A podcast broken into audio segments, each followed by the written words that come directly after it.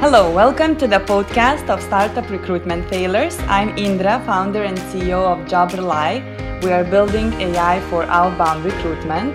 And today my guest is Kunal Gupta, founder at Nova. Kunal, could you please introduce yourself and your company? Hi, Indra. Thank you for having me on. It's nice to be connected again. Nova is a company that I founded 16 years ago, um, before before it was cool to start tech companies out of school. Mm-hmm. And it's a B2B advertising software business that's quite mature today uh, with 300 clients in 30 countries and team members all over the world. Great. And how many people are working there? The team is 65 today. And uh, over the years, some moments it's been larger uh, or smaller. And that's the team size today so the team uh, is it based in canada or it's also spread throughout all the countries where your clients are well in the last couple of years post pandemic it's continued to spread more and more i personally am yeah. living in portugal now okay uh, the company is a, moved. yeah okay. the company is a canadian company that's where i started it uh, have people probably in four or five different cities across the us uh, probably four countries across europe uh, and australia as well Okay, that's awesome. So I guess you have uh, quite a lot of experience with uh, recruitment and uh, and managing uh, people you hired and onboarded on your team. Yeah, I was telling somebody the other day. I think I've personally hired 700 people now nice. as a hiring as the hiring manager in the last 15 16 years. Uh, plus all the other people that I wasn't directly involved with but responsible mm-hmm. for. Great, great number. So, is there anything um, important or maybe like um, worth uh, talking about so you could share with other startup founders and recruiters? It's really hard. it's really, really hard. Um, I'm. Would you like me to talk about you know the what I've learned through through mistakes or what I've learned through successes? Where do you want me to start? Uh, mistakes. Uh, maybe for, let's start with the mistakes. And if you have an example of uh, a case where you hired and uh, you you had to admit that there's no match actually, and you you need to separate. Sure. So uh, a case that comes to mind is uh, one from the early stages of the business. Um, I was 22 years old. Um, business was just getting started. Our team had um, probably like 15 people at the, at that time. Um, okay. couple million, nice. couple million in revenue, uh, a product that that finally was working, and some traction. Uh, up until that point, I was the only salesperson in the whole company, and uh, brought in a VP of sales. Mm-hmm. And uh, the number of mistakes I made with this one individual in this one role, uh, there's many. So I, I I learned a lot of lessons, not just one lesson. I learned a lot of lessons from this one experience. So uh, let me start with how I how I met the candidate. Um, he wasn't a candidate. I, I, was at a, a tech entrepreneur dinner. Um, this is a long time ago now, so those things were rare when they happened. And he was sitting beside me, and he was living in the U.S. I was living in Canada, but he was Canadian originally. So we just kind of hit it off uh, at an individual level, at a personal level. And he was sharing me more about his journey. And he's sharing that he uh, really was helping, you know, companies with sales. And he had worked for a number of big companies that sounded impressive mm-hmm. on his resume. And, uh, and I was like, yeah, I'm looking for a head of sales. Do you want to come on board? Okay, that was easy. that was the extent of it. Um, so that was like that was one lesson learned is actually interview people, not just you know. I hired basically based on on the resume. Number one, based on personality, which in sales everybody has a good personality in sales. So, because that was my first time hiring in sales, I didn't realize that uh, it's hard to hire salespeople because they're good at selling themselves. exactly. And I think what really um, is important to mention here is the first impression, because the first impression actually matters, but it doesn't matter as much as we sometimes uh, might think. And I remember when I was a recruiter, uh, we um, were practicing uh, this thing of like uh, entering the meeting room with a candidate uh, having already from the first minutes actually the first impression writing it down and then forgetting about it for the hmm. last mm. you know interviewing part uh, and just then to compare are the answers you got and how are they matching with the requirements and what was the first impression right? Because it's it's only of the factor actually you, you should consider. But I, I i can understand you that it's like especially with salespeople and if, if you want to basically to take uh, your own responsibilities and to find someone it really matches that first like you know uh, personal bond and maybe this worked in your case. Yeah i'd say that yeah there are three things i learned from that.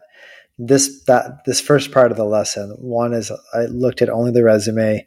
Two uh, you know looked at yeah the the first impression um, and the the friendliness and the i'm not even going to say chemistry just compatibility uh, and the third was nothing to do with the candidate, but more me, and that was like I need a salesperson. So it's a problem that I need to be fixed, and maybe not feeling confident, maybe not feeling patient. Uh, entrepreneurs, especially in the early stage, we're all very impatient, yeah, and more more excited to just check the box than to do it well. Mm-hmm. so uh, those are kind of the three things I learned at that uh, that first part of bringing somebody on. is uh, and now fast forward 15 years i obviously do it completely completely differently. Mm-hmm.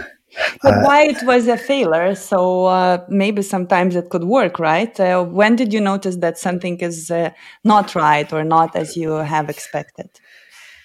Yeah so this is like the failure that kept giving. Kept giving mm-hmm. lessons.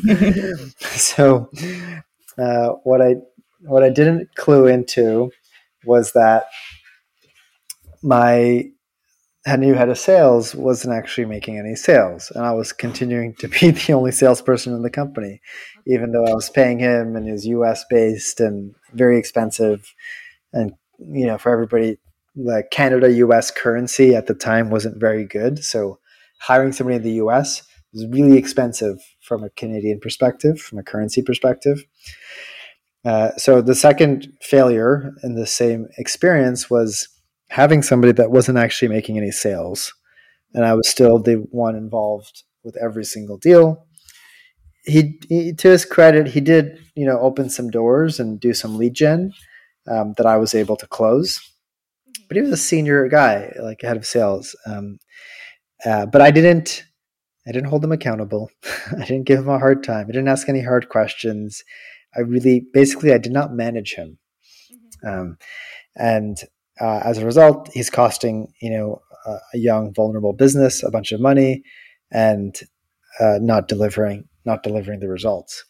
I think what was actually worse was that he didn't really understand our business, mm-hmm. and I mean this is 15 years ago, so asynchronous communication, remote cultures, Zoom didn't exist, so he's sitting in San Francisco. We're all sitting in Toronto uh, so literally a six hour flight away. And then he started bringing us into potential clients that were not good clients at all and were completely off the mark. Mm-hmm. And, and the reason I bring that up as a failure is at that early stage, it actually became a big distraction. Mm-hmm. Of um, course, yeah, I can imagine. But um, why? Why do you think um, you were not managing uh, him? Was it because you were afraid uh, to give some criticism or and to demotivate?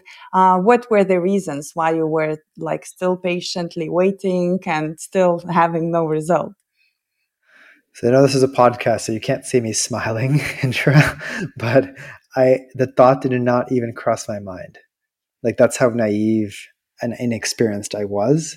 Okay. I did not. I was completely clueless. I didn't even see him as distracting and not performing for us. I mm-hmm. just was trusting and patient and assumed in a very naive way that uh, it's working. And the business was doing well, but it was because of me on the sales side and the team on the product side. Mm-hmm. Um, so it's kind of like success paints over um, mistakes.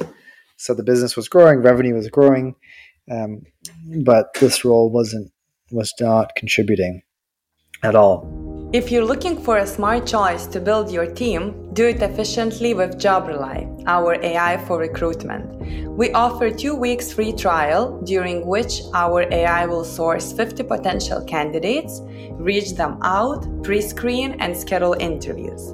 Visit jobrely.com and get started.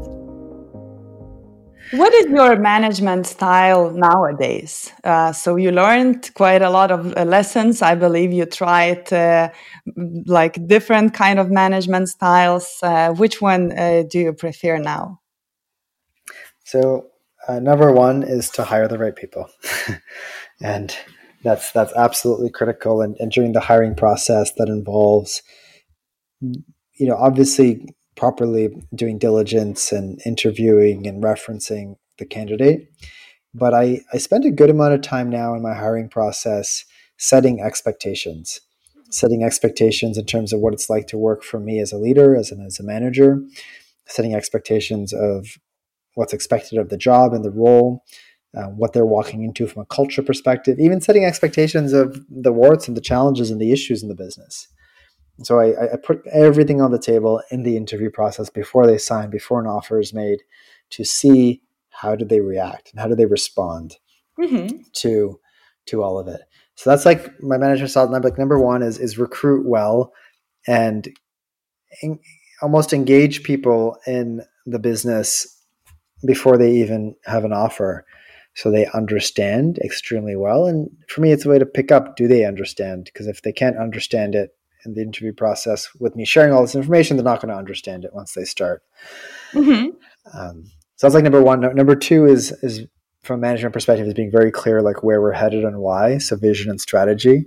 Yeah. And there's you know we're in the advertising and marketing space. As you're saying, is that people need to hear something six times before they mm-hmm. before it resonates. And I find um, in management it's 27 times. Okay. and uh, it sounds slightly different every time, but it's ultimately getting to the same message. So being very, very clear as to what's important in the business. So clarity of vision, clarity of strategy, clarity of the why behind it, and making sure there's no doubt whatsoever as to why we exist and how we're approaching the opportunity ahead of us. Um, and then number three, so one is recruit well. Number two is communicate well. And then number three uh, is actually to get out of the way. Because if I've done one and two well, then number three, from an execution standpoint, takes care of itself. So I've become less and less hands on over the years. Um, as I've learned how to recruit better and communicate better, it involves me actually doing less, not more, in terms of the execution and giving people the trust to, to step into into the role. Mm-hmm. What about monitoring the results and giving the feedback then? Yeah, I'm, I'm very big on feedback, very, very big. And I, that's one of the expectations I share with people when I hire them. Okay. Is I ask them, how do you take feedback? And everybody says, yeah, I take it while I want it. And I ask, I ask, okay, give me an example in your professional or personal life where you've received feedback in the last week. Mm-hmm. And then I see how long does it take them to come up with something. Mm-hmm. Uh, and then it almost gets a bit into therapy. It's like, and then I ask them, like, how did you feel receiving that feedback? Yeah. did you, how did you respond? Were you defensive? Were you open? Were you appreciative? And uh, a friend told me th- this to me once, and I really, it stuck with me that feedback is a gift. It's a gift mm-hmm. to give, it's a gift to receive. Um, and we have different processes uh, inside the company to um, make giving and receiving feedback more um, systematic and regular and consistent, but mm-hmm. still fun and interesting in a way that hopefully is vulnerable. Uh, so I gave a lot of feedback, and I also ask for a lot of feedback. Um, mm-hmm. And when uh, you say uh, to give a feedback in a fun way, and especially if it's a negative one, uh, what do you mean? Could you give an example? Yeah. So there are times when it's like the feedback was so obvious to me. Like they made a presentation that was terrible, mm-hmm. they built a product that like there was a, clearly a, a, big bug. So I asked them, and it, almost a bit a leading question, like, "Hey, how how do you think that went?" Mm-hmm. Almost with a bit of a smile on my face, nine times out of the ten, they'll just come clean and they'll be like, "That was terrible." Okay. like, and then I'm like, "You're right, it was terrible," and we laugh about it, mm-hmm. and we acknowledge what's like. We acknowledge the elephant in the room, uh, and that's about creating the space that people feel safe to like. It's so obvious. Let's just acknowledge it out loud, versus dancing around or tiptoeing around and not actually uh, being clear and, and, and open. Mm-hmm. Well, did you have a situation that the person uh, did not understood from the first or even later stage that uh, it's it's not a good result and uh, basically didn't accept your feedback? Not on the obvious things, but the more subtle things, yes. And what I've learned from that is it's an expectation um, misalignment. So definitely have had many many cases where um, we we share like, hey, how did this went? It went well. And like, I don't think it actually went that well, and here's why. And I'm like, well, I don't agree, or here's what I was, here's why I, what I thought was expected. Um, and in those cases, what I will do when I remember, and hopefully it's more often than not, is take responsibility and say, I take responsibility. I did not clearly communicate the expectations that I had mm-hmm. uh, on this specific project. And I will commit to in the future making more effort to make the expectations clear. And I will ask of you that if there's any doubt that you have about what the expectations are, that you take responsibility to ask for clarification. Mm-hmm. Uh, and that, that's gone over well. That goes over well. Um, okay. Yeah. Take responsibility. If you, if you do it in a polite way and uh, also taking the responsibility for maybe miscommunicating uh, your expectations. So of course i think it's really a matter how you present this feedback not whether it's good or or negative. And yeah i'm, I'm a fan of the feedback. It's uh, it's so important. I believe that only uh, getting feedback we can learn and grow. Otherwise how do we know where we could improve right yeah, completely, completely. And in your case, um, so with the first VP of sales you hired, so uh, how long did it take for you? Uh, for how long were you patient, and uh, when did you decide that it's really not working? So here's kind of the third part of that lesson. So the 1st mm-hmm. part was hiring off a dinner conversation. The second part was being naive and oblivious to the lack of sales and performance. Mm-hmm. And then the third part was uh, we brought uh, we did a Series A, raised six million. Um, this was a long time ago, and uh, went through obviously the diligence process. Had lots of VCs and term sheets. Um, so a lot of people were looking at the business. I wasn't just one investor. Mm-hmm. Um, so we went through diligence with a lot of people. So a lot of people met this VP of sales. okay. um, and then after we closed uh, with the lead investor, um, we closed literally the first meeting I had with them. We are like high fived and like excited to work with each other. And they're like, you need to get rid of your head of sales. Okay. Wow. and I was like, really? Why? They're like, we weren't going to say this to you during diligence, but it's obvious to us that he's that you can do better mm-hmm. um, than what you have. And I was like, tell me more. And they're like, he doesn't have a pipeline. And I'm like, what's a pipeline? Okay. and, uh, and they just like showed me like their diligence and that they opened my eyes to like, oh, this is what a VP of sales is supposed to do and what you can expect of them. Mm. And I was like, okay. And it's just that one conversation. I was like, okay, we're gonna we're gonna fire him.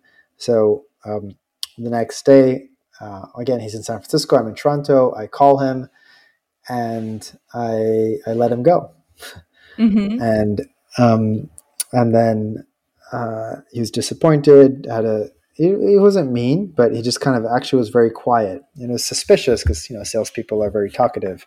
Mm-hmm. He, was, he, was, he was very quiet. Mm-hmm. And then three days later, I get a lawyer uh, a letter from a lawyer saying he's suing us. Oh wow! For I think it was I'm going to say fifty thousand USD, which at the time was a lot of money, um, and it was a lot of money for us. And in the U.S., uh, still to this day, uh, there's a lot of contingency based lawyers where, for executive roles, they'll say, "Hey, you got fired. Let's go sue your former employer." And you don't have to pay us as a legal firm unless we're successful in helping you win. And the thing is, with like a fifty thousand dollar suit, is that it's cheaper to settle than to fight it in court. Yes, of course. Uh, so it's like very, it's a very strategic number, um, in that it's big enough to be meaningful for the individual, but it's small enough that um, it's lower than the, the legal cost. There's absolutely no basis for for the claim. I don't even remember what was in the claim. Um, but I was like, wow, like I, I, I, didn't hire well, I didn't manage well, and I didn't even fire well, like the entire process. so, uh, needless to say, I mean, I've I've hired hundreds and you know probably fired hundreds as well over the 15 years, and it's never happened again. So that that that experience felt costly at the time, but actually looking back was not because I've, I've, I've, learned so much from it and I was able to apply those learnings over 15 years of a career as a CEO and lots of hiring and managing and firing as well. Yeah, I actually had a similar situation and i remember the feeling that first of all it was a shock because uh, like uh, it was mutual agreement uh, you imagine and finally you get a lawsuit. And it's very uh, important to deal with your ego because if you would like to prove you're right, uh, it can cost even more uh, in in like in comparison to settle. So it's very important, I think, to be very pragmatic uh, and and just of course to be disappointed, but not to try to prove something because it's uh, if the person did that, so they are already against you and will try to seek you know and and make uh, and take even more energy from you as it was. Yeah. Yeah completely. Um, there is i mean in, in so many things with managing people or being a founder or entrepreneur there's there is a big ego element involved i mean an entrepreneur is trying to prove themselves literally that's the definition of a startup we have an idea mm-hmm. and we're trying to prove that it is valuable and that mindset of proving oneself is um, it proliferates in every part of the business. So it's like I made this hire, and then I want to prove that I made the right, right. hire, even if they're not the right hire, or like I built this product, or I got this deal, or whatever it is. Uh, so the more and more, with more age and experience, uh, I've had much more humility to openly talk about all of the failures.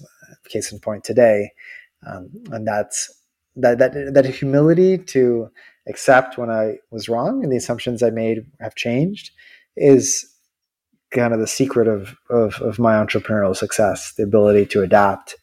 Exactly. Just to let go of what I thought was true and accept what is now true. Exactly, to be very agile and exactly to adapt, uh, as you say, to every situation and not to prove at, at everyone, right? Because what is very important is also to fail fast. If you are prolonging it, uh, it every day it costs more and more. And uh, so, Kunal, uh, what to, to conclude, what would be um, one thing if a startup founder comes to you and asks like for one um, main most important advice uh, what it would what it would be like what how would you advise a person who just started uh, building their team I'm going to share two pieces of advice. So one is for the business, and the second is for talent. So on the business, this point that we just made, it's like being adaptable mm-hmm. and being able to recognize the signals and the information from mainly the market of whether you do, what you're doing is working or not working, and be willing to adapt. That's that's the that's the secret of, of, of my success for sure. And then as it relates to to building a team and hiring and managing and firing, uh, trusting trusting your gut. And I know it's cliche, and I know you've heard it before. Uh, but in the first you know few minutes of meeting someone, you develop a first impression, and then as you spend more time, that either impression gets validated or invalidated. Yeah. And to, to, to really trust how you're feeling about people and let that let that be uh, a big piece of information that you consider when you make decisions. Great, great. Thank you so much, Kunal, for your time and sharing your learning. And thank you to all the listeners. If you like this, please leave your review on Spotify. And for more podcasts, please visit jobrely.com.